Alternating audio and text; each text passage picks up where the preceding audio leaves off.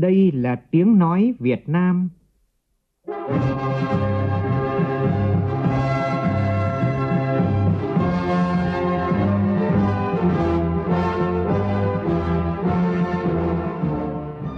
Việt Nam. Là tiếng nói Việt Nam phát thanh từ Hà Nội, thủ đô nước Cộng hòa xã hội chủ nghĩa Việt Nam.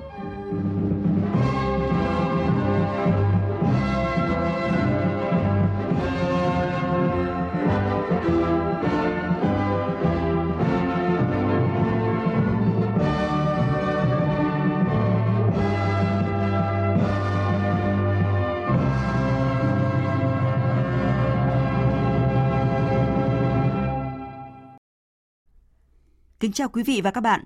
Mời quý vị và các bạn nghe chương trình Thời sự chiều của Đài Tiếng Nói Việt Nam. Chương trình có những nội dung đáng chú ý sau đây.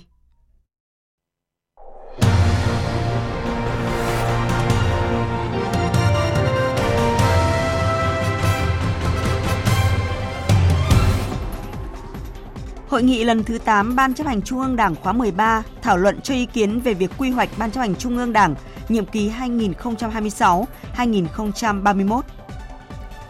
Chủ trì hội nghị về thúc đẩy các giải pháp chống khai thác hải sản bất hợp pháp, không báo cáo và không theo quy định IUU. Thủ tướng Phạm Minh Chính lưu ý chống khai thác hải sản IUU vì lợi ích của quốc gia và nghĩa vụ quốc tế.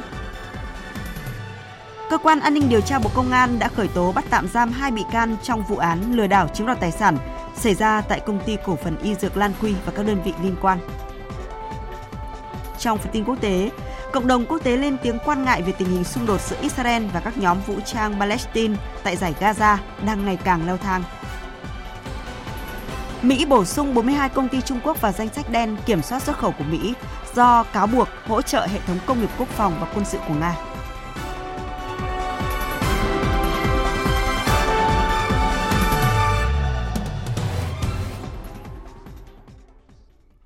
Trước hết mời quý vị và các bạn nghe thông cáo về ngày làm việc thứ 6 của Hội nghị lần thứ 8 Ban chấp hành Trung ương Đảng khóa 13.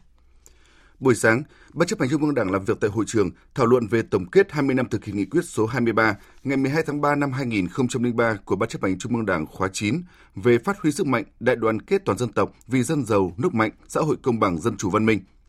Đồng chí Phạm Minh Chính, Ủy viên Bộ Chính trị, Thủ tướng Chính phủ thay mặt Bộ Chính trị điều hành thảo luận. Đồng chí Trương Thị Mai, Ủy viên Bộ Chính trị, Thường trực Ban Bí thư, Trưởng Ban Tổ chức Trung ương, đọc tờ trình của Bộ Chính trị về việc quy hoạch Ban chấp hành Trung ương Đảng nhiệm kỳ 2026-2031, thành lập các tiểu ban chuẩn bị đại hội 14 của Đảng. Ban chấp hành Trung ương Đảng thảo luận cho ý kiến về các nội dung này. Buổi chiều, Ban chấp hành Trung ương Đảng nghỉ. Bộ Chính trị, Ban Bí thư họp cho ý kiến về việc tiếp thu giải trình các nội dung Trung ương đã thảo luận. Thưa quý vị và các bạn, tổng kết 20 năm thực hiện nghị quyết Trung ương 7 khóa 9 về phát huy sức mạnh đại đoàn kết toàn dân tộc vì dân giàu, nước mạnh, xã hội công bằng, dân chủ văn minh là nội dung quan trọng được Hội nghị Ban chấp hành Trung ương lần thứ 8 bàn và cho ý kiến. Sau 20 năm thực hiện nghị quyết Trung ương 7 khóa 9 cho thấy sức mạnh khối đại đoàn kết toàn dân tộc không ngừng được củng cố, từng bước thu hẹp khoảng cách chênh lệch giữa các vùng miền, khơi dậy tiềm năng, sức sáng tạo của nhân dân, đóng góp cho sự nghiệp xây dựng và bảo vệ Tổ quốc. Tuy nhiên cũng nhìn nhận những mặt hạn chế đặt ra yêu cầu tiếp tục phát huy mạnh mẽ hơn nữa truyền thống đại đoàn kết toàn dân tộc để xây dựng đất nước ngày càng giàu mạnh, phồn vinh, văn minh và hạnh phúc. Phóng sự do phóng viên Lại Hoa thực hiện. Hôm nay là thứ Bảy Chủ nhật, được nghỉ học em ra đây đọc sách như là văn học hoặc là sách nước ngoài. Có cái ngôi nhà trí tuệ cảm thấy là rất tự hào và tất cả các đoàn thể lúc nào cũng cảm thấy là phấn khởi để đến là tham gia các câu lạc bộ. Ngoài giờ học trên lớp, thanh thiếu niên ở thôn Song Hoành, xã Lưu Vĩnh Sơn, huyện Thạch Hà, tỉnh Hà Tĩnh thỏa sức khám phá với những hoạt động tại ngôi nhà trí tuệ như đọc sách, luyện viết chữ và sôi nổi trong câu lạc bộ tiếng Anh. Không chỉ những trẻ nhỏ mà người cao tuổi, hội phụ nữ cũng tập hợp nhau tham gia câu lạc bộ dưỡng sinh, câu lạc bộ bóng chuyền hơi, câu lạc bộ dân vũ. Mô hình ngôi nhà trí tuệ tích hợp trong nhà văn hóa cộng đồng đã và đang khẳng định vai trò vị trí quan trọng trong việc làm thay đổi thiết chế văn hóa ở cơ sở, là nơi để phát triển con người theo hướng hiện đại. Nơi đây còn là địa điểm họp bàn việc làng, việc nước, từ đó cấp ủy chính quyền đưa ra các quyết sách trên cơ sở nguyện vọng phù hợp với lòng dân. Ông Trần Nhật Tân, Chủ tịch Ủy ban Mặt trận Tổ quốc tỉnh Hà Tĩnh nhấn mạnh, mô hình có ý nghĩa quan trọng trong xây dựng khu dân cư đoàn kết, bình yên. Mô hình ngôi nhà trí tuệ bản chất Đó là một mô hình đại đoàn kết, là một ngôi nhà chung để tăng cường đoàn kết trong cộng đồng dân cư, để giúp cho người dân yêu thương lẫn nhau, tình làng nghĩa xóm, cộng đồng ngày càng được gắn chặt. Thậm chí các cái buổi sinh hoạt về mặt tư tưởng trong cộng đồng dân cư cũng được triển khai một cách khéo léo trong cái mô hình này. Từ đó có phần tuyên truyền vận động bà con để thực hiện tốt các cái chủ trương của Đảng, của Nhà nước, và từ đó không khí trong xóm làng là vui tươi, hòa thuận, thắm đượm cái tình làng nghĩa xóm, thắt chặt được khối đại đoàn kết ngay từ khu dân cư. Mô hình ngôi nhà trí tuệ tích hợp trong nhà văn hóa cộng đồng chỉ là một trong số hàng nghìn mô hình đại đoàn kết trên toàn quốc. Từ những mô hình cho thấy mọi quyết sách, chủ trương, đường lối của Đảng, pháp luật của nhà nước phải thực sự xuất phát từ lợi ích, nguyện vọng chính đáng của nhân dân. Có như vậy mới khơi dậy tiềm năng, sức sáng tạo của nhân dân, đóng góp cho sự nghiệp xây dựng, bảo vệ Tổ quốc. Thực tế, sau 20 năm thực hiện nghị quyết Trung ương 7 khóa 9 cho thấy, để phát huy hơn nữa vai trò đại diện bảo vệ quyền lợi ích hợp pháp chính đáng của nhân dân, một trong những giải pháp đặt ra là tiếp tục mở rộng và đa dạng hóa các hình thức vận động, tập hợp, đoàn kết rộng rãi các tầng lớp nhân dân. Đại đoàn kết toàn dân tộc trên cơ sở phát huy dân chủ, xã hội chủ nghĩa, tôn trọng quyền con người, quyền công dân, thực hiện quyền làm chủ của nhân dân. Giáo sư Trần Ngọc Đường, chủ nhiệm Hội đồng Tư vấn Dân chủ Pháp luật, Ủy ban Trung ương Mặt trận Tổ quốc Việt Nam, cho rằng trước hết tuyên truyền vận động tập hợp nhân dân đoàn kết trở thành cái sức mạnh đoàn kết toàn dân tộc để mà thực hiện tất cả các cái phong trào thi đua yêu nước, đồng thời với những cái chức năng và nhiệm vụ mới như là giám sát phản biện xã hội thì mặt trận cố gắng làm thế nào đổi mới, cải tiến để cái giám sát phản biện thực chất hơn, có hiệu lực và hiệu quả hơn, cần phải chú trọng để làm tốt hơn cái vai trò đó. Đại đoàn kết toàn dân tộc là truyền thống quý báu, là đường lối chiến lược của Đảng, là nhân tố quyết định mọi thắng lợi trong sự nghiệp xây dựng, bảo vệ Tổ quốc. Đại hội 13 của Đảng xác định phát huy cao nhất sức mạnh tổng hợp của toàn dân tộc, của cả hệ thống chính trị, kết hợp với sức mạnh thời đại, tranh thủ tối đa sự đồng tình, ủng hộ của cộng đồng quốc tế để bảo vệ vững chắc độc lập, chủ quyền, thống nhất, toàn vẹn lãnh thổ của Tổ quốc. Nguyên Phó Chủ tịch nước Nguyễn Thị Doan nhấn mạnh, trong bối cảnh hội nhập quốc tế ngày càng sâu rộng, sức mạnh dân tộc càng cần phải gắn kết với sức mạnh thời đại để bảo vệ vững chắc Tổ quốc. Đảng ta vẫn đề cao cái vấn đề phát huy sức mạnh đại đoàn kết dân tộc, nhưng mà trong thực tế cần phải có chính sách cụ thể hóa hơn đối với nhiệm vụ của mặt trận, còn những cái cơ chế để đảm bảo tốt hơn cho cán bộ mặt trận và cho cái hệ thống mặt trận làm tốt cái chức năng của mình thì cũng còn hơi thiếu vắng. Đại đoàn kết là sự nghiệp của toàn dân tộc, chăm lo bồi đắp, bảo vệ, giữ gìn khối đại đoàn kết là trách nhiệm của hệ thống chính trị và mỗi người dân. Bối cảnh hiện nay cần thiết ban hành một nghị quyết mới về tiếp tục phát huy truyền thống đại đoàn kết toàn dân tộc, xây dựng đất nước ta ngày càng giàu mạnh, phồn vinh, văn minh, hạnh phúc, từ đó đảm bảo cho người dân là trung tâm của mọi chủ trương chính sách, đảm bảo sự công bằng, bình đẳng của mỗi người dân trong tiếp cận nguồn lực, cơ hội phát triển, đóng góp vào sự thụ hưởng thành quả của sự nghiệp phát triển. Chương trình Thời sự chiều sẽ được tiếp tục với các tin quan trọng. Vào chiều nay, Thủ tướng Phạm Minh Chính chủ trì hội nghị về thúc đẩy các giải pháp chống khai thác hải sản bất hợp pháp, không báo cáo và không theo quy định IUU, chuẩn bị đón và làm việc với đoàn thanh tra của Ủy ban châu Âu lần thứ tư. Hội nghị được tổ chức theo hình thức trực tuyến giữa đầu cầu trụ sở chính phủ với đầu cầu 28 tỉnh, thành phố trực thuộc Trung ương giáp biển. Dự hội nghị có Phó Thủ tướng Chính phủ Trần Lưu Quang, trưởng Ban chỉ đạo và các thành viên Ban chỉ đạo quốc gia về IUU, lãnh đạo các bộ ngành, cơ quan liên quan và lãnh đạo 28 tỉnh, thành phố trực thuộc Trung ương có biển. Phóng viên Vũ Khuyên phản ánh. Thời gian vừa qua, để chống khai thác IUU gỡ thẻ vàng, Thủ tướng Chính phủ, Ban chỉ đạo quốc gia về IUU đã ra cụ thể nội dung, nhiệm vụ, thời gian hoàn thành, kết quả đạt được cho từng bộ ngành, địa phương có liên quan để triển khai thực hiện. Sau 3 đợt thanh tra của EC, kết quả triển khai thực hiện chống khai thác IUU đã có chuyển biến tích cực. Tuy nhiên, vẫn còn nhiều nhiệm vụ chậm hoàn thành theo chỉ đạo của Thủ tướng Chính phủ. Sau khi nghe các ý kiến phát biểu của các bộ ngành trung ương và địa phương, phát biểu tại hội nghị, Thủ tướng Chính phủ Phạm Minh Chính đã chỉ rõ kết quả đạt được, những tồn tại hạn chế, nguyên nhân, bài học kinh nghiệm, đồng thời nêu rõ 5 quan điểm tư tưởng chỉ đạo xuyên suốt. Kiên định, kiên trì là chúng ta phải nâng cao ý thức và tinh thần trách nhiệm bảo vệ đại dương, bảo vệ nguồn lợi thủy sản và khai thác đánh bắt có trật tự, hiệu quả nhưng bền vững. Kết hợp chặt chẽ giữa phát triển kinh tế biển với lại bảo vệ cái chủ quyền biển đảo của đất nước chúng ta và tôn trọng luật pháp quốc tế, tôn trọng hiến chương Liên Hợp Quốc, tôn trọng luật biển 1982.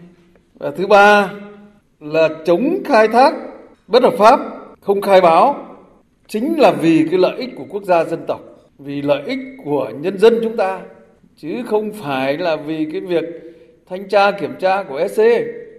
Cái thứ tư là không ngừng nâng cao ý thức của người dân trong thực thi pháp luật và bảo vệ môi trường, kết hợp chặt chẽ giữa cái việc xử lý, giáo dục và nâng cao cái đời sống của người dân, của ngư dân. Vấn đề thứ năm là nâng cao cái ý thức, rồi tăng cường cái giáo dục, rồi tạo cái công ăn việc làm, tạo sinh kế cho ngư dân theo cái hướng tức là tăng cường cái nuôi trồng, chế biến mà giảm cái đánh bắt xa bờ. Cùng với đó, Thủ tướng đã chỉ rõ mục tiêu, nhiệm vụ và giải pháp trong thời gian tới, đồng thời giao nhiệm vụ cụ thể cho các bộ ngành địa phương, tinh thần là không làm để đối phó với EC mà làm vì lợi ích chính đáng của đất nước, của nhân dân, Thủ tướng nhấn mạnh. Thế mục tiêu của chúng ta là, một là chúng ta phải phát triển kinh tế biển hiệu quả, bền vững theo cái tinh thần nghị quyết 36 của Trung ương về phát triển kinh tế biển. Cái thứ hai là phải góp phần nâng cao đời sống tinh thần vật chất của ngư dân, rồi phát huy cái ý thức trách nhiệm của người dân trong cái việc khai thác đại dương cũng như là bảo vệ cái chủ quyền biển đảo của chúng ta, giải quyết dứt điểm những cái khuyến cáo của các nước, rồi các tổ chức quốc tế trong đó có EC. Và cái mục tiêu thứ tư là không để phát sinh phức tạp mới trong quá trình quản lý và khai thác đối với lại nguồn lợi thủy sản. Và cái thứ năm là chấm dứt đánh bắt khai thác hải sản bất hợp pháp, không khai báo. Về công tác ngăn chặn khai thác IUU, sớm gỡ thẻ vàng, bảo vệ quyền và lợi ích hợp pháp, Thủ tướng giao Bộ Quốc phòng chủ trì phối hợp với các tỉnh, thành phố trực thuộc Trung ương ven biển và các bộ ngành có liên quan tập trung thực hiện các biện pháp mạnh, kiên quyết không để xảy ra tình trạng tàu cá Việt Nam khai thác hải sản bất hợp pháp ở vùng biển nước ngoài, tăng cường kỷ luật kỷ cương, xử lý nghiêm minh. Thủ tướng giao Bộ Công an khẩn trương củng cố hồ sơ về những sai phạm, phối hợp nghiêm cùng tòa án, xử lý nghiêm sai phạm, triển khai đề án 06 trong kiểm soát công dân khai thác trình báo chưa đúng quy định của pháp luật. Bộ Nông nghiệp và Phát triển Nông thôn tiếp tục tổ chức các đoàn công tác đi kiểm tra đôn đốc, hướng dẫn các địa phương thực hiện nhiệm vụ chống khai thác IUU, chuẩn bị hồ sơ tài liệu để đón và làm việc với đoàn thanh tra EC, đặc biệt là chủ động phối hợp, hỗ trợ các địa phương trong việc đón và làm việc với đoàn thanh tra, đảm bảo kết quả tốt nhất. Tiếp tục nghiên cứu các nhiệm vụ giải pháp tạo sinh kế việc làm của ngư dân theo hướng tăng cường nuôi trồng, chế biến, giảm đánh bắt khai thác xa bờ.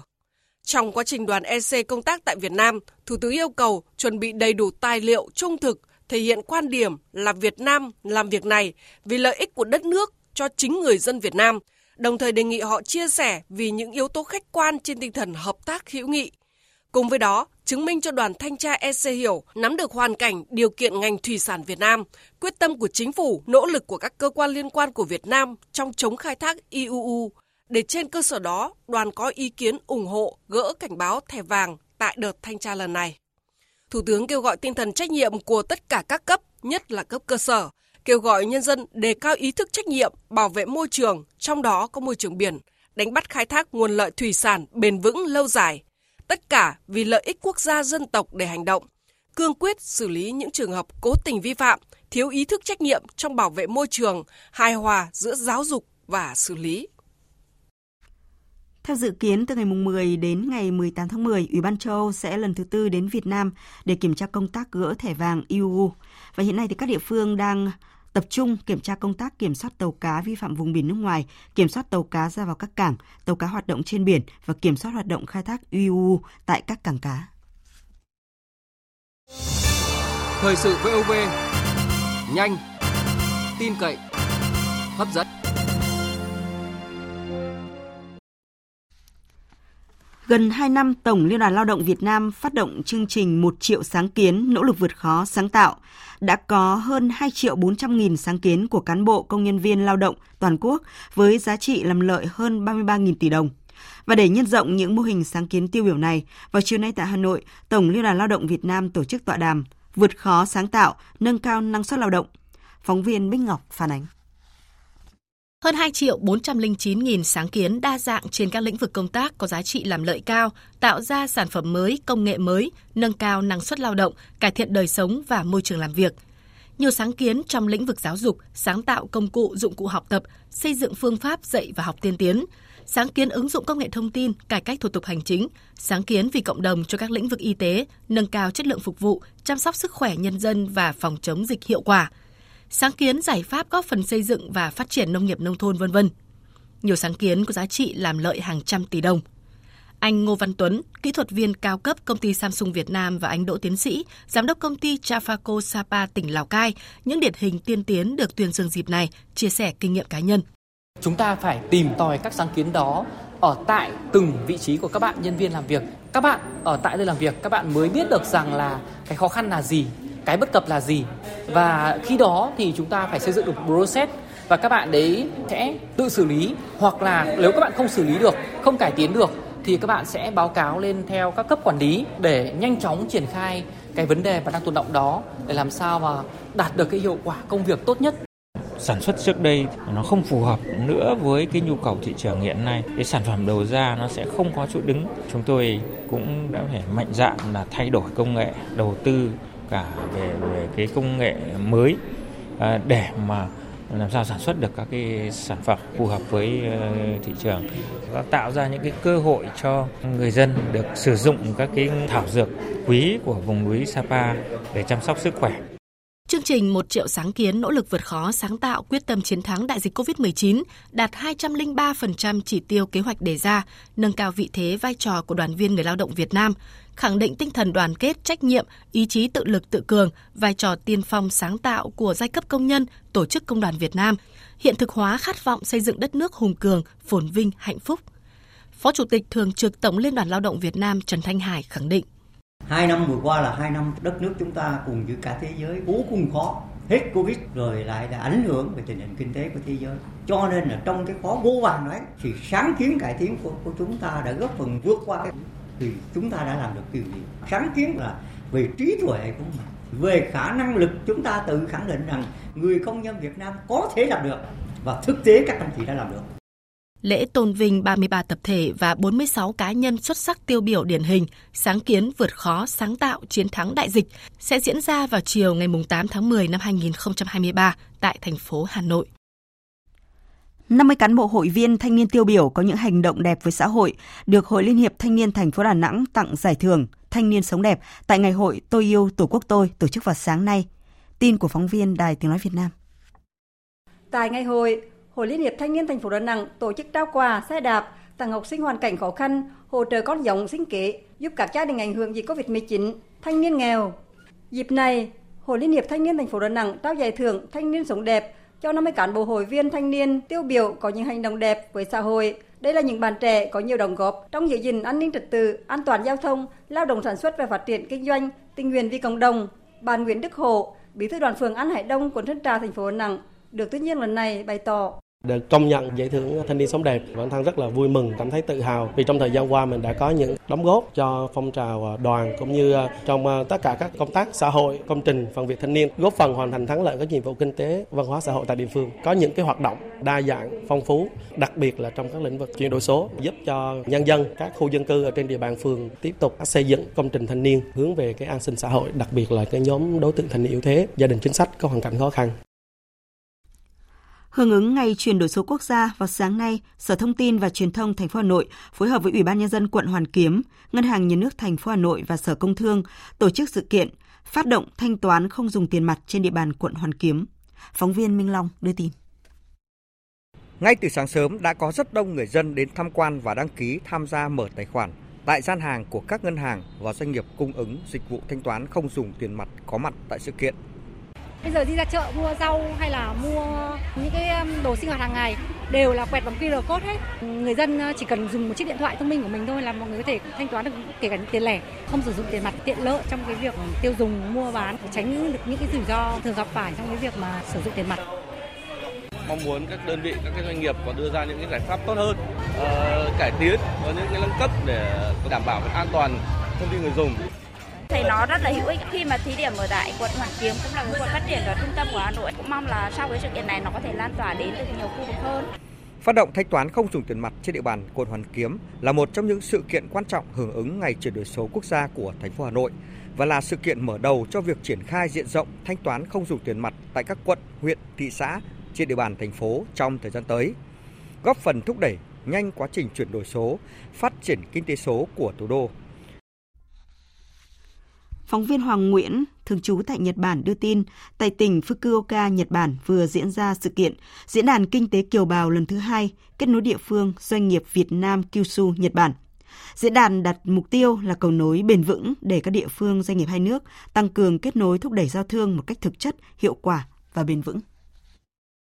Chương trình có sự tham dự của Thứ trưởng Bộ Ngoại giao, Chủ nhiệm Ủy ban Nhà nước về người Việt Nam ở nước ngoài, bà Lê Thị Thu Hằng, Đại sứ đặc mệnh toàn quyền Việt Nam tại Nhật Bản ông Phạm Quang Hiệu, Tổng lãnh sự Việt Nam tại Fukuoka bà Vũ Chi Mai, lãnh đạo tỉnh Fukuoka, lãnh đạo Liên đoàn Kinh tế Kyushu và nhiều quan chức các tỉnh thuộc khu vực Kyushu, cùng gần 400 đại biểu là lãnh đạo và đại diện các địa phương của Việt Nam, bao gồm Bắc Giang, Cà Mau, Điện Biên, Hải Dương, Lạng Sơn, Thái Nguyên, Thành phố Hồ Chí Minh và Vĩnh Long.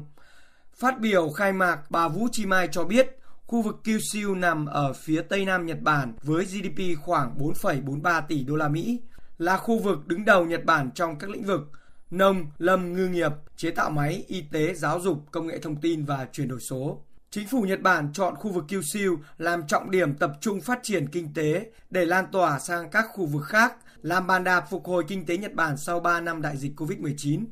Diễn đàn lần này còn có ý nghĩa rất lớn khi được tổ chức đúng vào dịp hai nước kỷ niệm 50 năm thiết lập quan hệ ngoại giao.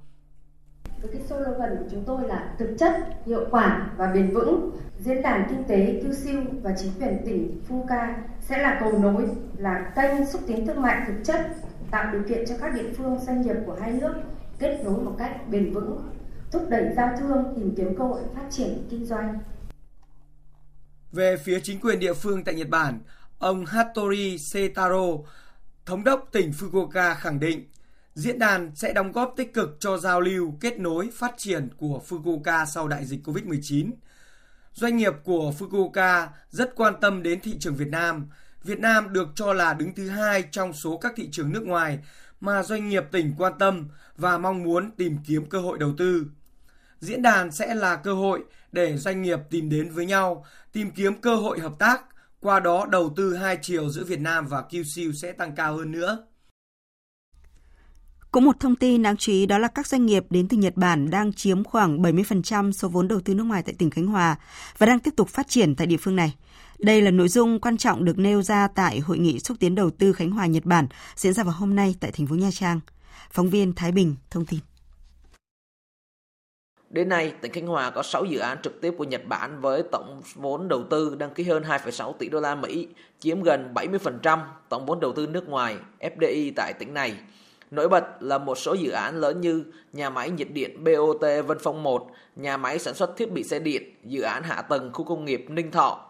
Ông Nguyễn Tấn Tuân, Chủ tịch Ủy ban Nhân dân tỉnh Khánh Hòa cho biết Nhật Bản là nhà đầu tư nước ngoài lớn nhất tại Khánh Hòa. Điều này cho thấy các doanh nghiệp Nhật Bản đã đặt niềm tin vào môi trường đầu tư của Khánh Hòa. Nhật Bản là nhà đầu tư, đối tác quan trọng hàng đầu đối với sự phát triển của tỉnh Khánh Hòa. Chúng tôi đánh giá cao tiềm năng của các nhà đầu tư và mong muốn các tập đoàn lớn cũng như các doanh nghiệp vừa và nhỏ của Nhật Bản đến đầu tư nhiều hơn nữa.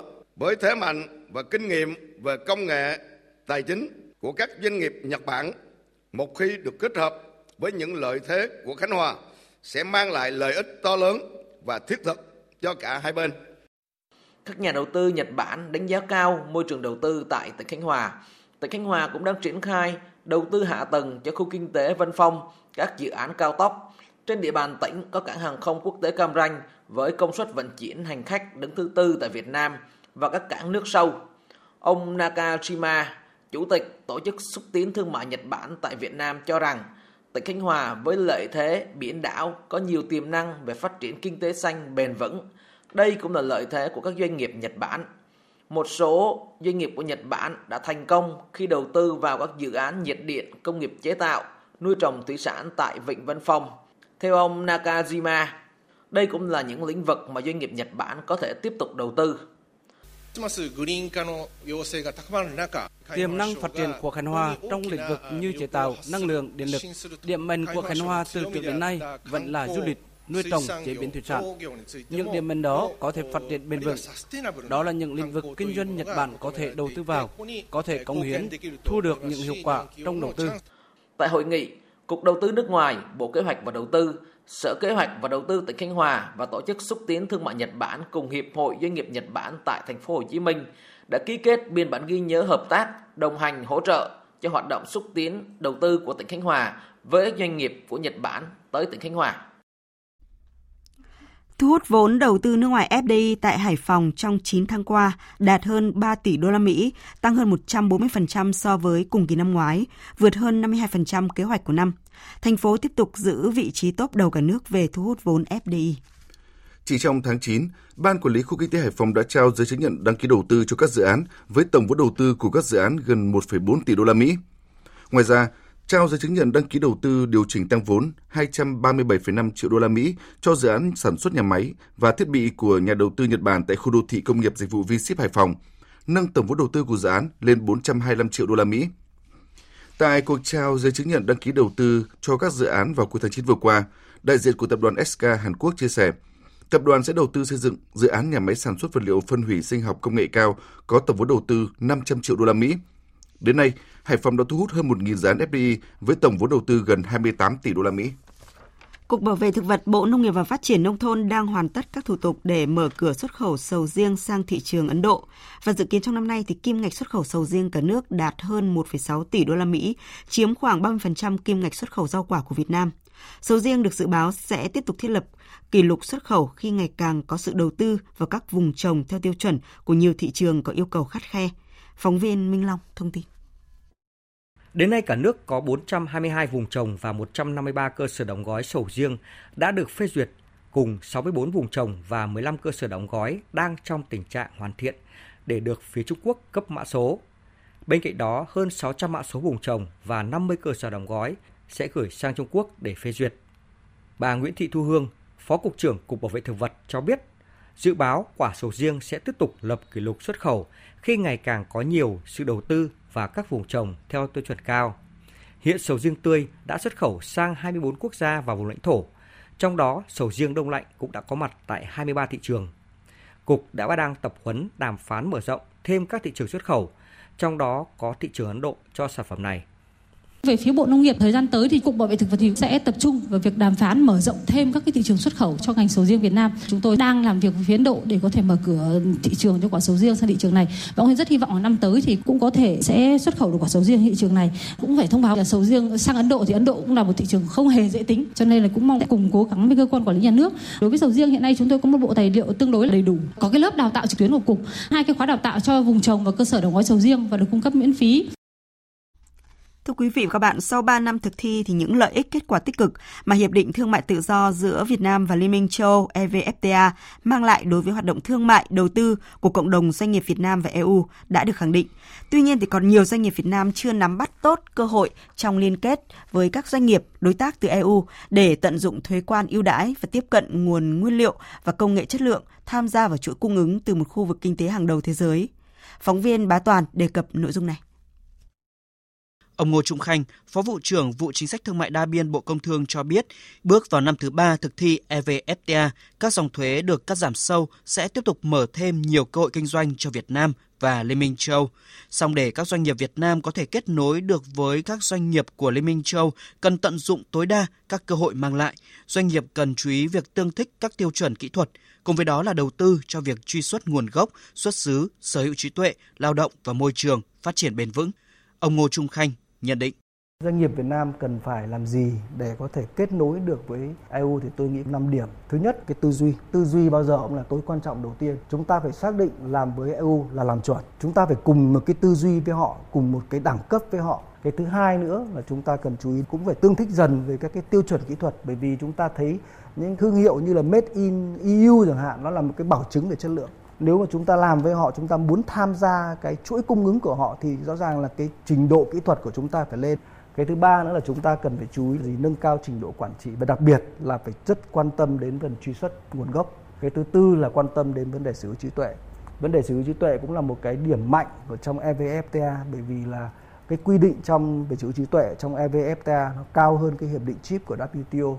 Và cuối cùng thì nhưng rất quan trọng, đó là chúng ta phải quan tâm đến lao động và môi trường, phát triển bền vững cực kỳ quan trọng.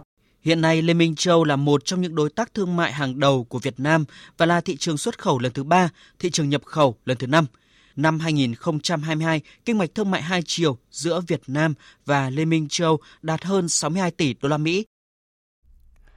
Hôm nay, Cơ quan An ninh Điều tra Bộ Công an đã khởi tố bắt tạm giam 2 bị can trong vụ án lừa đảo chiếm đoạt tài sản xảy ra tại công ty cổ phần y dược LanQ và các đơn vị liên quan. Căn cứ kết quả điều tra vụ án lừa đảo chiếm đoạt tài sản xảy ra tại công ty cổ phần y dược LanQ và các đơn vị liên quan, Cơ quan An ninh Điều tra đã ra quyết định khởi tố bị can, lệnh bắt bị can để tạm giam, lệnh khám xét đối với Nguyễn Mạnh Quyền, Tổng Giám đốc công ty cổ phần y dược LanQ, Phạm Văn Cách, Chủ tịch Hội đồng Quản trị công ty cổ phần Sơn Lâm cùng về tội lừa đảo chiếm đoạt tài sản, quy định tại Điều 174 Bộ Luật Hình sự. Sau khi Viện Kiểm sát Nhân dân tối cao phê chuẩn, Cơ quan An ninh Điều tra Bộ Công an đã thực hiện tống đạt các quyết định tố tụng đối với 2 bị can trên. Cơ quan An ninh Điều tra Bộ Công an đang điều tra mở rộng vụ án để xử lý theo quy định của pháp luật. Quý vị và các bạn đang nghe chương trình Thời sự chiều của Đài Tiếng Nói Việt Nam. Hồ Gươm, giao lộ Đông Tây là tiêu đề cuộc triển lãm do Ban Quản lý Hồ Hoàn Kiếm và Phố Cổ Hà Nội và Trung tâm Lưu trữ Quốc gia 1, Cục Văn thư và Lưu trữ Nhà nước phối hợp tổ chức. Sự kiện nằm trong chuỗi hoạt động kỷ niệm 69 năm ngày giải phóng thủ đô Hà Nội và hướng tới kỷ niệm 10 năm di tích lịch sử và danh lam thắng cảnh Hồ Hoàn Kiếm và Đền Ngọc Sơn được công nhận là di tích quốc gia đặc biệt. Ghi nhận của phóng viên Huyền Trang.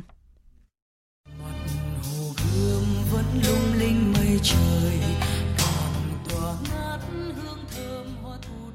Đúng như chủ đề của cuộc triển lãm, Hồ Gươm, giao lộ Đông Tây đưa người xem trở về với hình ảnh di tích lịch sử và danh lam thắng cảnh Hồ Gươm cùng biết bao kỷ niệm đẹp trong hồi ức. Sự cộng hưởng giữa hai nét kiến trúc và văn hóa Đông Tây đã tạo nên một dấu ấn rất riêng cho Hồ Gươm và phố cổ ngày nay. Chứng kiến sự đổi thay của khu danh thắng này khiến nhiều du khách và người dân thủ đô không khỏi ngỡ ngàng và bồi hồi xúc động. Tham quan triển lãm, công chúng có cái nhìn toàn diện hơn về sự tiếp biến cảnh quan, không gian lịch sử văn hóa Hồ Gươm trong những năm đầu thế kỷ 19 đến giữa thế kỷ 20. Nhiếp ảnh gia Nguyễn Hữu Bảo chia sẻ.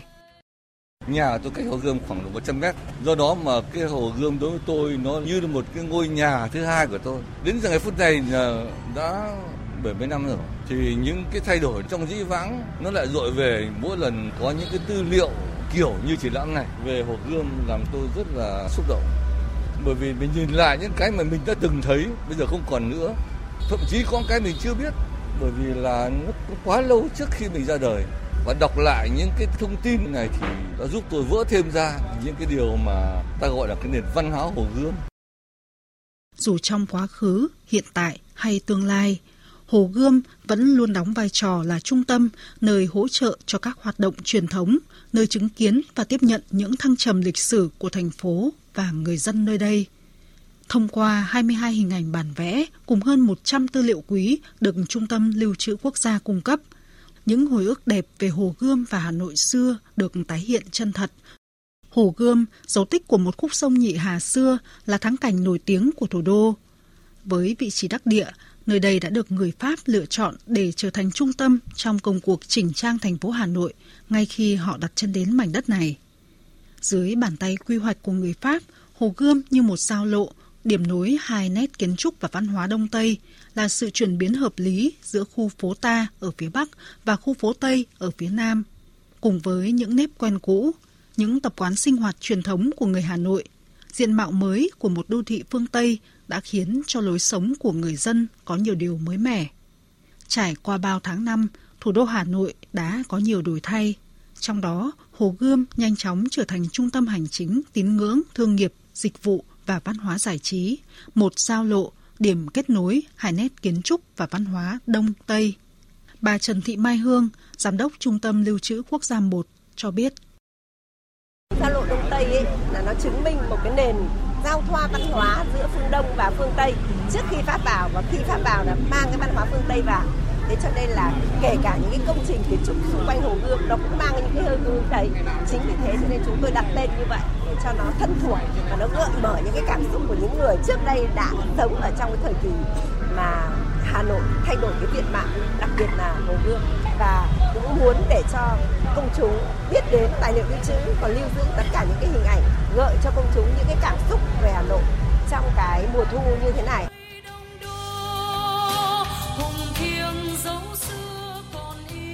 Triển lãm Hồ Gươm giao lộ Đông Tây sẽ mở cửa phục vụ du khách tham quan từ nay đến hết ngày 31 tháng 10 tại sảnh tầng 1 của Trung tâm Thông tin Văn hóa Hồ Gươm và không gian đi bộ đường Lê Thái Tổ, đoạn đối diện đền Vua Lê.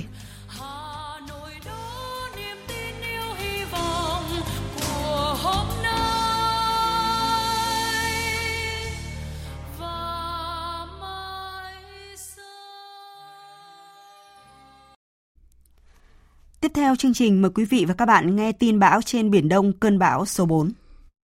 Hiện trạng trong 6 giờ vừa qua, bão số 4 hầu như ít dịch chuyển. Hồi 16 giờ ngày hôm nay, vị trí tâm bão ở vào khoảng 21,1 độ Vĩ Bắc, 115,1 độ Kinh Đông, cách Hồng Kông, Trung Quốc khoảng 150 km về phía Nam Đông Nam. Sức gió mạnh nhất vùng gần tâm bão mạnh cấp 13, giật cấp 16, di chuyển chậm theo hướng Tây với tốc độ khoảng 5 km/h. Dự báo khoảng 16 giờ ngày mai, vị trí tâm bão ở vào khoảng 21,0 độ Vĩ Bắc, 113,8 độ Kinh Đông, cách Hồng Kông, Trung Quốc khoảng 150 km về phía Nam Tây Nam. Sức gió mạnh nhất vùng gần tâm bão cấp 11, cấp 12, giật cấp 15. Vùng nguy hiểm phía Bắc vĩ tuyến 19 độ Vĩ Bắc, phía Đông kinh tuyến 112,5 đến 118 độ Kinh Đông, cấp độ rủi ro thiên tai cấp 3. Khoảng 16 giờ ngày 9 tháng 10, vị trí tâm bão ở vào khoảng 20,8 độ Vĩ Bắc, 112,3 độ Kinh Đông, cách bán đảo Lôi Châu Trung Quốc khoảng 210 km về phía đông. Sức gió mạnh nhất vùng gần tâm bão mạnh cấp 9 đến cấp 10, giật cấp 13. Đến 16 giờ ngày 10 tháng 10, vị trí tâm bão ở vào khoảng 20,3 độ Vĩ Bắc, 110 độ Kinh Đông trên vùng ven biển phía nam của bán đảo Lôi Châu Trung Quốc. Sức gió mạnh nhất vùng gần tâm bão mạnh cấp 8, giật cấp 10. Từ 72 đến 96 giờ tiếp theo, bão di chuyển chủ yếu theo hướng Tây Tây Nam, mỗi giờ đi được khoảng 10 km, suy yếu thành áp thấp nhiệt đới, sau thành một vùng áp thấp. Do tác động của bão, trong 24 đến 48 giờ tới, vùng biển phía Bắc của khu vực Bắc Biển Đông có gió mạnh cấp 7 đến cấp 10, vùng gần tâm bão đi qua cấp 11 đến cấp 13, giật cấp 16. Sóng biển cao từ 2 đến 4 mét, vùng biển phía Bắc sóng cao từ 4 đến 6 mét, vùng gần tâm bão sóng cao từ 6 đến 8 mét, biển động dữ dội. Toàn bộ tàu thuyền hoạt động trên khu vực này đều chịu tác động của gió bão mạnh. Thời sự tiếng nói Việt Nam. Thông tin nhanh, bình luận sâu, tương tác đa chiều.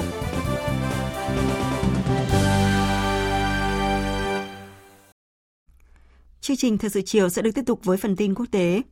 Hôm nay, các nhóm vũ trang Palestine tại dải Gaza đã bất ngờ phóng hàng nghìn tên lửa vào các thành phố miền Nam và miền Trung Israel.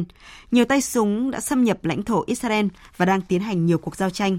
Ngay lập tức, quân đội Israel đã ban bố tình trạng sẵn sàng chiến tranh, triệu tập quân dự bị. Thủ tướng Israel tổ chức cuộc họp an ninh khẩn cấp. Hiện nay thì cộng đồng quốc tế đã lên tiếng quan ngại về tình hình này. Biên tập viên Đình Nam thông tin. Hàng nghìn quả tên lửa từ Gaza được phóng vào Israel trong sáng nay. Còi báo động vang lên khắp các thành phố, bao gồm cả thành phố Jerusalem. Cùng với đó, nhiều tay súng phong trào Hamas đã xâm nhập thành công lãnh thổ Israel và đang tiến hành các cuộc giao tranh tại các thị trấn miền Nam.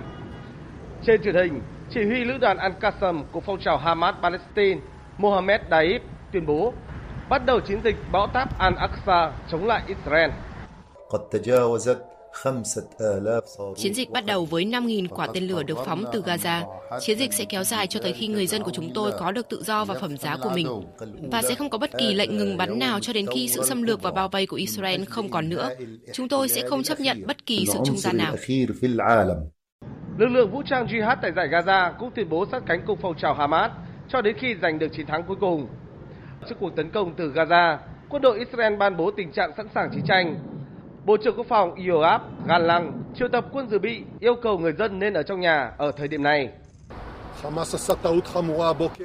Hamas sáng nay đã phạm một sai lầm nghiêm trọng khi khởi động một cuộc chiến tranh chống lại nhà nước Israel. Các binh sĩ lực lượng phòng vệ Israel đang chiến đấu chống lại kẻ thù ở tất cả các điểm xâm nhập. Tôi kêu gọi người dân Israel tuân thủ chỉ thị vừa được đưa ra. Đất nước Israel sẽ chiến thắng trong cuộc chiến này. Theo phiếu quân đội Israel, nhiều tay súng lực lượng vũ trang Palestine đã xâm nhập Israel bằng cả 3 đường bộ, biển và trên không bằng dù lượn. Thủ tướng Israel Benjamin Netanyahu đã phải triệu tập cuộc họp an ninh khẩn cấp, tuyên bố đất nước đang trong tình trạng chiến tranh và cam kết sẽ giành chiến thắng và buộc kẻ thù phải trả một cái giá đắt. Trước những diễn biến leo thang tại Trung Đông, thế giới đã lên tiếng quan ngại. Trong các tuyên bố riêng rẽ, Bộ Ngoại giao Pháp và Ukraine đã gọi cuộc tấn công của các nhóm vũ trang Palestine vào lãnh thổ Israel là hành động khủng bố, đồng thời bày tỏ tình đoàn kết với Israel. Ngoại trưởng Đức Annalena Baerbock cũng không ủng hộ chiến dịch tấn công từ Gaza vào Israel, nhấn mạnh hành động bạo lực chống lại người dân vô tội phải chấm dứt ngay lập tức. Trong khi, Ngoại trưởng Anh James Cleverly tuyên bố sẽ ủng hộ quyền tự vệ của Israel. Bộ Ngoại giao Ai Cập cảnh báo về những hậu quả nghiêm trọng từ sự leo thang căng thẳng giữa Israel và Palestine, kêu gọi các bên kiềm chế tối đa để dân thường hai bên tránh gặp nguy hiểm hơn nữa. Thứ trưởng Ngoại giao Nga cũng cho biết nước này đang liên lạc với Israel, Palestine và các nước Ả Rập liên quan để tìm ra giải pháp hạ nhiệt căng thẳng. Chính quyền quân sự tại Niger hôm nay ra thông báo khẳng định vào ngày mai khoảng 400 binh sĩ Pháp đồn trú tại căn cứ Oualam phía bắc Niger sẽ bắt đầu rút quân khỏi quốc gia này. Pháp đang triển khai khoảng 1.500 binh sĩ đồn trú tại 3 căn cứ ở Niger để hỗ trợ quốc gia này trong cuộc chiến chống các nhóm vũ trang cực đoan theo các thỏa thuận đã ký từ nhiều năm trước. Tuy nhiên, sau cuộc đảo chính, chính quyền quân sự Niger đã hủy bỏ tất cả các thỏa thuận hợp tác an ninh và quân sự đã ký trước đây với Pháp, đồng thời yêu cầu Pháp phải rút toàn bộ lực lượng đồn trú khỏi Niger. Sau nhiều tuần tranh cãi, cuối tháng 9 vừa qua, Tổng thống Pháp Emmanuel Macron tuyên bố chấm dứt hợp tác an ninh với Niger và rút toàn bộ lực lượng Pháp khỏi quốc gia Tây Phi trước cuối năm nay. Hiện một đội công tác đặc biệt của chính quyền quân sự Niger đã được phái đến thị trấn Oualam để bảo đảm an ninh cho việc rút 400 binh sĩ Pháp vào ngày mai. Ukraine đang đối mặt với một giai đoạn khó khăn, đó là nhận định của Tổng thống Zelensky. Và ngay lập tức thì các nước phương Tây đã có những động thái trấn an. Người đứng đầu cơ quan ngoại giao châu Âu Joseph Borrell từng thừa nhận hỗ trợ tài chính và quân sự cho Ukraine nếu không có sự tham gia của Mỹ thì sẽ là không đủ. Thêm vào đó, Tổ chức Hiệp ước Bắc Đại Tây Dương NATO vừa thông báo kho vũ khí dự trữ của các nước thành viên đã cạn kiệt, cũng đã làm Ukraine lo lắng. Theo Chủ tịch Ủy ban Quân sự NATO, Đô đốc Rob Power, tình hình dự trữ vũ khí hiện nay đã nhìn thấy đáy thùng. Ukraine tiếp tục nhận được tin không vui khi chính phủ tạm quyền của Slovakia vừa thông báo ngừng viện trợ quân sự cho Kiev khi các đảng chính trị tại nước này phản đối. Việc nối lại viện trợ của Slovakia sẽ được cân nhắc sau bầu cử. Trước những khó khăn mà Ukraine đang gặp phải, nhiều tờ báo Mỹ cũng đã có những bài bình luận về nhận định của Tổng thống Nga Putin rằng sự mệt mỏi đang ngày càng gia tăng của phương Tây với việc viện trợ cho Ukraine. Tờ Business Insider dẫn lời chuyên gia về Nga của CIA George Bibi cho biết mọi diễn biến đang theo tính toán của nhà lãnh đạo Nga. Và trên thực tế, Ukraine đang gặp khó khi không đạt được mục tiêu tuyển quân, nền kinh tế suy kiệt dưới áp lực xung đột, trong khi sự nhiệt tình duy trì mức viện trợ cao của phương Tây cũng đang ngày càng suy giảm. Tuy nhiên, về khía cạnh chính trị, lãnh đạo các nước phương Tây vẫn đang có những động thái trấn an Ukraine. Tại Mỹ, sau cuộc gặp với Tổng thống Joe Biden, Tổng thống Đức Frank-Walter Steinmeier khẳng định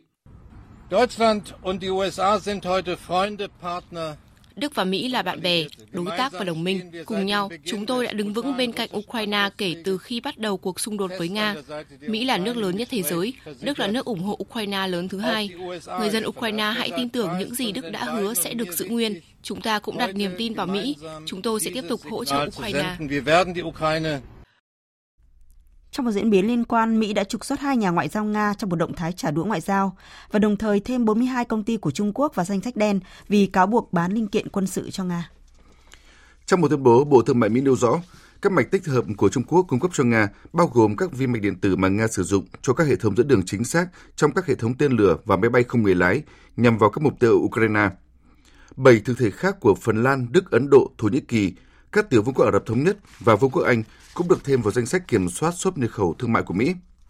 Trung Quốc gọi hành động của Mỹ là ép buộc kinh tế và bắt nạt đơn phương. Bộ Thương mại Trung Quốc trong một tuyên bố kêu gọi Mỹ nên ngay lập tức sửa chữa động thái và chấm dứt việc đàn áp vô lý đối với các công ty Trung Quốc. Lệnh trừng phạt được đưa ra trong bối cảnh có tin Tổng thống Mỹ Joe Biden sắp có cuộc gặp với Chủ tịch Trung Quốc Tập Cận Bình vào tháng 11 tại Mỹ.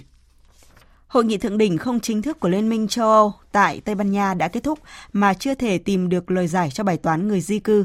Dù đạt được một tuyên bố chung, nhưng vấn đề được quan tâm và thảo luận nhiều nhất là người di cư đã không được thông qua do sự phản đối của Ba Lan và Hungary. Tổng hợp của biên tập viên Đài Tiếng nói Việt Nam. Trọng tâm của hội nghị thượng đỉnh Cộng đồng Chính trị châu Âu ở Tây Ban Nha 2 ngày qua bàn về vấn đề người di cư và việc mở rộng thành viên của khối. Ngày trước hội nghị, đại sứ các nước EU đã nhất trí sơ bộ thỏa thuận về cơ chế chia sẻ người di cư giữa các nước thành viên. Thỏa thuận này sẽ giúp giảm bớt gánh nặng cho các quốc gia nằm ở tuyến đầu như Italia và Hy Lạp bằng cách chuyển một số người tị nạn sang các quốc gia EU khác. EU cho phép các nước không tiếp nhận người tị nạn nếu không muốn, thay vào đó sẽ hỗ trợ nhân sự, tài chính và trang thiết bị cho những nước tiếp nhận. Đồng thời EU sẽ đẩy nhanh việc phê duyệt đơn xin tị nạn để người di cư không đáp ứng được các tiêu chuẩn phải hồi hương hoặc quay về điểm trung chuyển. Tuy nhiên, các nước Ba Lan và Hungary đã phản đối thỏa thuận và từ chối tiếp nhận người di cư đến từ các nước Trung Đông và Châu Phi, khiến cho thỏa thuận không được thông qua. Thủ tướng Ba Lan Morawiecki và người đồng cấp Hungary Viktor Orbán lần lượt cho biết. Vào tháng 6 năm nay, một lần nữa EU bắt đầu thực hiện kế hoạch chấp nhận những người di cư bất hợp pháp và áp đặt các hình phạt hà khắc đối với những quốc gia không muốn chấp nhận những người di cư bất hợp pháp. Tôi đã nói với lãnh đạo một số nước rằng Ba Lan dứt khoát bác bỏ điều này, trước hết là vì an ninh của đất nước chúng tôi. Không có thỏa thuận nào về vấn đề nhập cư. Chúng tôi đã quyết định rằng việc di cư sẽ được điều chỉnh trên cơ sở thỏa thuận đơn phương. Ba Lan và Hungary không hài lòng với đề xuất này. Trong quá khứ, EU đã nhiều lần cho thấy sự bất đồng chia rẽ trong vấn đề tiếp nhận người di cư tị nạn. Theo cảnh báo của nhiều nhà lãnh đạo EU, sự chia rẽ này nếu kéo dài và không được giải quyết triệt để, còn có thể khiến khối liên minh tan rã. Trung Quốc chính thức công bố dữ liệu về thị trường văn hóa và du lịch trong kỳ nghỉ tuần lễ vàng.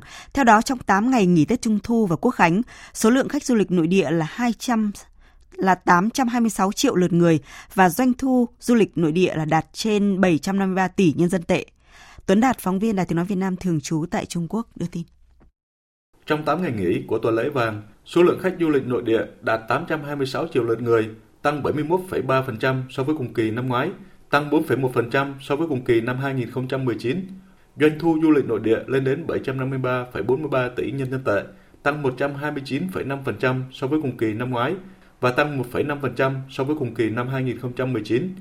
Do ngày nghỉ dài nên du lịch đường dài đạt mức tăng trưởng cao trong tuần lễ vàng. Hoạt động tiêu dùng tại các điểm du lịch lớn, danh lam thắng cảnh tiếp tục đạt mức cao và các cụm tiêu dùng du lịch văn hóa đêm cấp quốc gia đã thể hiện được sự lôi cuốn, kích thích sức sống của hoạt động tiêu dùng ban đêm. Tiếp theo chương trình sẽ là một số thông tin thể thao đáng chú ý.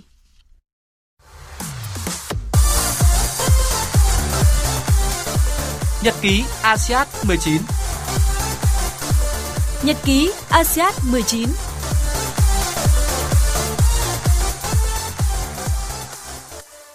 Thưa quý vị và các bạn, trong sáng nay mùng 7 tháng 10, đoàn thể thao Việt Nam đã sở hữu thêm một tấm huy chương bạc ở môn cầu mây. Theo đó, đội tuyển cầu mây nữ Việt Nam thua đội tuyển nữ Thái Lan 0-2 ở chung kết nội dung 3 nữ. Đây là kết quả đã được dự báo từ trước khi đội tuyển Thái Lan rất mạnh ở nội dung này. Khép lại ASEAN 19, đội tuyển cầu mây nữ Việt Nam đạt thành tích 1 huy chương vàng và 1 huy chương bạc. Chiều nay, tâm điểm là trận tranh huy chương đồng môn bóng chuyền nữ giữa tuyển Việt Nam và Thái Lan. Với sức mạnh vượt trội, tuyển bóng chuyền nữ Thái Lan đã giành chiến thắng thuyết phục trước tuyển bóng chuyền nữ Việt Nam với tỷ số chung cuộc 3-0. Tỷ số các ván đấu là 25-19, 25-23 và 25-20. Dù chưa thể giành được huy chương, nhưng việc góp mặt trong top 4 đã là thành công lớn nhất trong lịch sử tham dự ASEAN của bóng chuyền nữ Việt Nam. Cũng trong chiều nay, ở môn karate nội dung kumite hạng dưới 84 kg nam, võ sĩ Đỗ Thanh Nhân đã đánh bại đối thủ người Hàn Quốc với tỷ số 9-3 để mang về cho thể thao Việt Nam một tấm huy chương đồng. Tính đến 17 giờ ngày 7 tháng 10, đoàn thể thao Việt Nam đang sở hữu 3 huy chương vàng, 5 huy chương bạc và 18 huy chương đồng. Thưa quý vị và các bạn, chuyển sang những thông tin thể thao đáng chú ý khác. Chiều nay mùng 7 tháng 10, huấn luyện viên Philippe Chuchie đã công bố danh sách đội tuyển Việt Nam tham dự 3 trận giao hữu với đội tuyển Trung Quốc, đội tuyển Uzbekistan và đội tuyển Hàn Quốc ngay trong cuộc họp báo trước ngày khởi hành. So với danh sách sơ bộ 33 cầu thủ, những người phải nói lời chia tay trong đợt tập trung này của đội tuyển Việt Nam gồm Đoàn Văn Hậu, Levando, Nguyễn Thanh Nhàn, Nguyễn Đức Phú, Lương Duy Cương. Theo kế hoạch, tối nay, đội tuyển Việt Nam sẽ lên đường sang Trung Quốc để thi đấu 2 trận giao hữu quốc tế dịp FIFA Day tháng 10, lần lượt gặp đội tuyển Trung Quốc vào ngày 10 tháng 10, gặp đội tuyển Uzbekistan vào ngày 13 tháng 10. Kết thúc hoạt động thi đấu tại Trung Quốc, đội sẽ di chuyển sang Hàn Quốc để thi đấu trận giao hữu cuối cùng trong dịp FIFA Day tháng 10, gặp đội tuyển Hàn Quốc vào ngày 17 tháng 10. Hôm qua ngày 6 tháng 10 tại Hà Nội đã diễn ra lễ họp báo giải bóng chuyền sinh viên toàn quốc 2023. Đây là giải đấu do Bộ Giáo dục và Đào tạo, Liên đoàn bóng chuyền Việt Nam phối hợp tổ chức. Giải bóng chuyền sinh viên toàn quốc 2023 có sự góp mặt của 120 đội thi đấu theo 2 giai đoạn. Giai đoạn 1 là vòng chung kết của các khu vực Bắc Trung Nam, diễn ra từ ngày 10 tháng 10 cho đến ngày 26 tháng 10. Giai đoạn 2 là vòng chung kết toàn quốc, diễn ra tại Hà Nội từ ngày 5 tháng 11 cho tới ngày 15 tháng 11. Ông Trần Văn Lam, Phó Vụ trưởng Vụ Giáo dục Thể chất, Bộ Giáo dục và Đào tạo cho biết.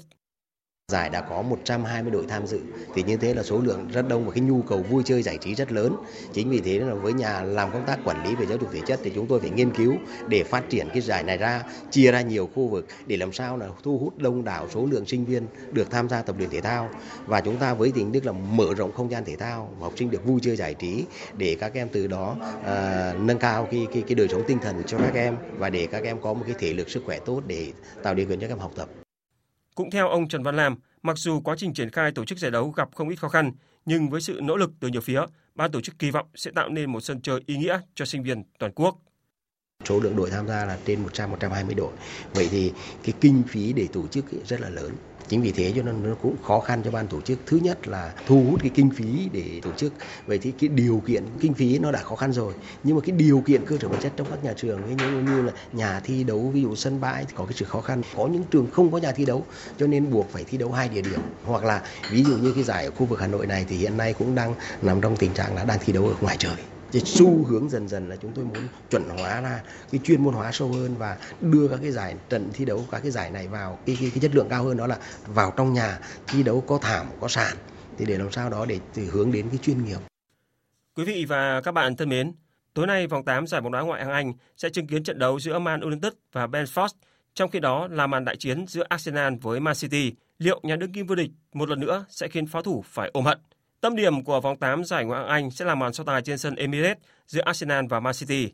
Ở vòng đấu trước, Man City đã đứt mạch 8 trận toàn thắng từ đầu mùa với thất bại bất ngờ trên sân của Wolverhampton.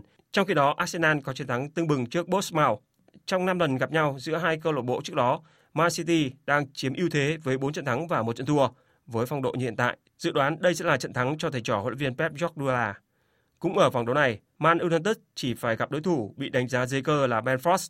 MU đang trải qua giai đoạn tệ hại về phong độ. Quỷ đỏ hiện đứng bét bảng tại Champions League sau 2 trận toàn thua và rơi xuống vị trí thứ 10 tại giải bóng đá ngoại hạng Anh với 3 chiến thắng, 4 thất bại sau 7 trận. Áp lực dành cho huấn luyện viên Erik ten Hag và các học trò đang rất lớn. May mắn cho Man United ở vòng đấu này, họ tiếp tục được chơi trên sân nhà trong cuộc tiếp đón Brentford. Đội bóng cũng không là chính mình ở mùa giải năm nay. Theo dự đoán của nhiều chuyên gia, Man United sẽ tận dụng được phong độ bết bát của Brentford để tìm được chiến thắng.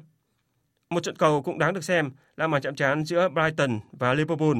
Ở vòng đấu trước, Brighton thua tàn nát Aston Villa với tỷ số 1-6, trong khi Liverpool cũng thua tức tưởi Tottenham với tỷ số 1-2 và thậm chí còn bị mất 2 trụ cột vì nhận thẻ đỏ. Dự đoán đây sẽ là màn so tài tưng bừng về bàn thắng và đội khách Liverpool sẽ là những người ca khúc khải hoàn để tiếp tục cạnh tranh vị trí dẫn đầu bảng xếp hạng. Dự báo thời tiết. Bắc Bộ đêm có mưa rào và dông vài nơi, ngày nắng gió nhẹ, nhiệt độ từ 22 đến 30 độ, có nơi trên 31 độ. Khu vực từ Thanh Hóa đến Thừa Thiên Huế có mưa vừa, có nơi mưa to và rải rác có dông, nhiệt độ từ 23 đến 31 độ. Khu vực từ Đà Nẵng đến Bình Thuận, đêm có mưa rào và dông vài nơi, ngày nắng, chiều tối có mưa rào và dông rải rác, nhiệt độ từ 24 đến 34 độ. Tây Nguyên đêm có mưa rào và dông vài nơi, ngày nắng, chiều tối có mưa rào và dông rải rác, nhiệt độ từ 20 đến 30 độ. Có nơi trên 30 độ. Khu vực Nam Bộ đêm có mưa rào và dông vài nơi, ngày nắng, chiều tối có mưa rào và dông rải rác, nhiệt độ từ 24 đến 34 độ, có nơi trên 34 độ. Khu vực Hà Nội đêm không mưa, ngày nắng, nhiệt độ từ 23 đến 31 độ. Dự báo thời tiết biển. Bắc Vịnh Bắc Bộ có mưa rào và dông vài nơi, tầm nhìn xa trên 10 km, gió đông bắc cấp 5, có lúc cấp 6, giật cấp 7, cấp 8, biển động. Nam Vịnh Bắc Bộ có mưa rào rải rác và có nơi có dông, tầm nhìn xa trên 10 km, giảm xuống từ 4 đến 10 km trong mưa, gió đông bắc cấp 4, cấp 5. Vùng biển từ Quảng Trị, Quảng Ngãi có mưa rào rải rác và có nơi có dông, tầm nhìn xa trên 10 km, giảm xuống từ 4 đến 10 km trong mưa, gió nhẹ. Vùng biển từ Bình Định đến Ninh Thuận, vùng biển từ Bình Thuận đến Cà Mau có mưa rào rải rác và có nơi có dông, tầm nhìn xa trên 10 km, giảm xuống từ 4 đến 10 km trong mưa, gió Tây Nam đến Tây cấp 3, cấp 4. Vùng biển từ Cà Mau đến Kiên Giang và Vịnh Thái Lan có mưa rào rải rác và có nơi có dông, tầm nhìn xa trên 10 km, giảm xuống từ 4 đến 10 km trong mưa, gió nhẹ. Khu vực Bắc Biển Đông, phía Bắc có mưa bão, phía Đông có mưa rào và dông rải rác, tầm nhìn xa trên 10 km, giảm xuống từ 4 đến 10 km trong mưa, riêng vùng biển phía Bắc giảm xuống từ 2 đến 4 km trong mưa bão. Gió Tây đến Tây Nam cấp 4, cấp 5, riêng vùng biển phía Bắc gió mạnh cấp 7 đến cấp 10, vùng gần tâm bão mạnh cấp 11 đến cấp 13, giật cấp 16, biển động dữ dội. Khu vực giữa và Nam Biển Đông, khu vực quần đảo Hoàng Sa thuộc thành phố Đà Nẵng, khu vực quần đảo Trường Sa thuộc tỉnh Khánh Hòa có mưa rào và dông vài nơi, tầm nhìn xa trên 10 km, gió Tây Nam đến Tây cấp 3, cấp 4. Quý vị và các bạn vừa nghe chương trình Thời sự chiều của Đài Tiếng Nói Việt Nam. Chương trình do các biên tập viên Nguyễn Hằng và Đức Hưng cùng phát thanh viên Đoàn Hùng và kỹ thuật viên Hà Hùng thực hiện. Chịu trách nhiệm nội dung Hoàng Trung Dũng. Cảm ơn quý vị và các bạn đã quan tâm theo dõi.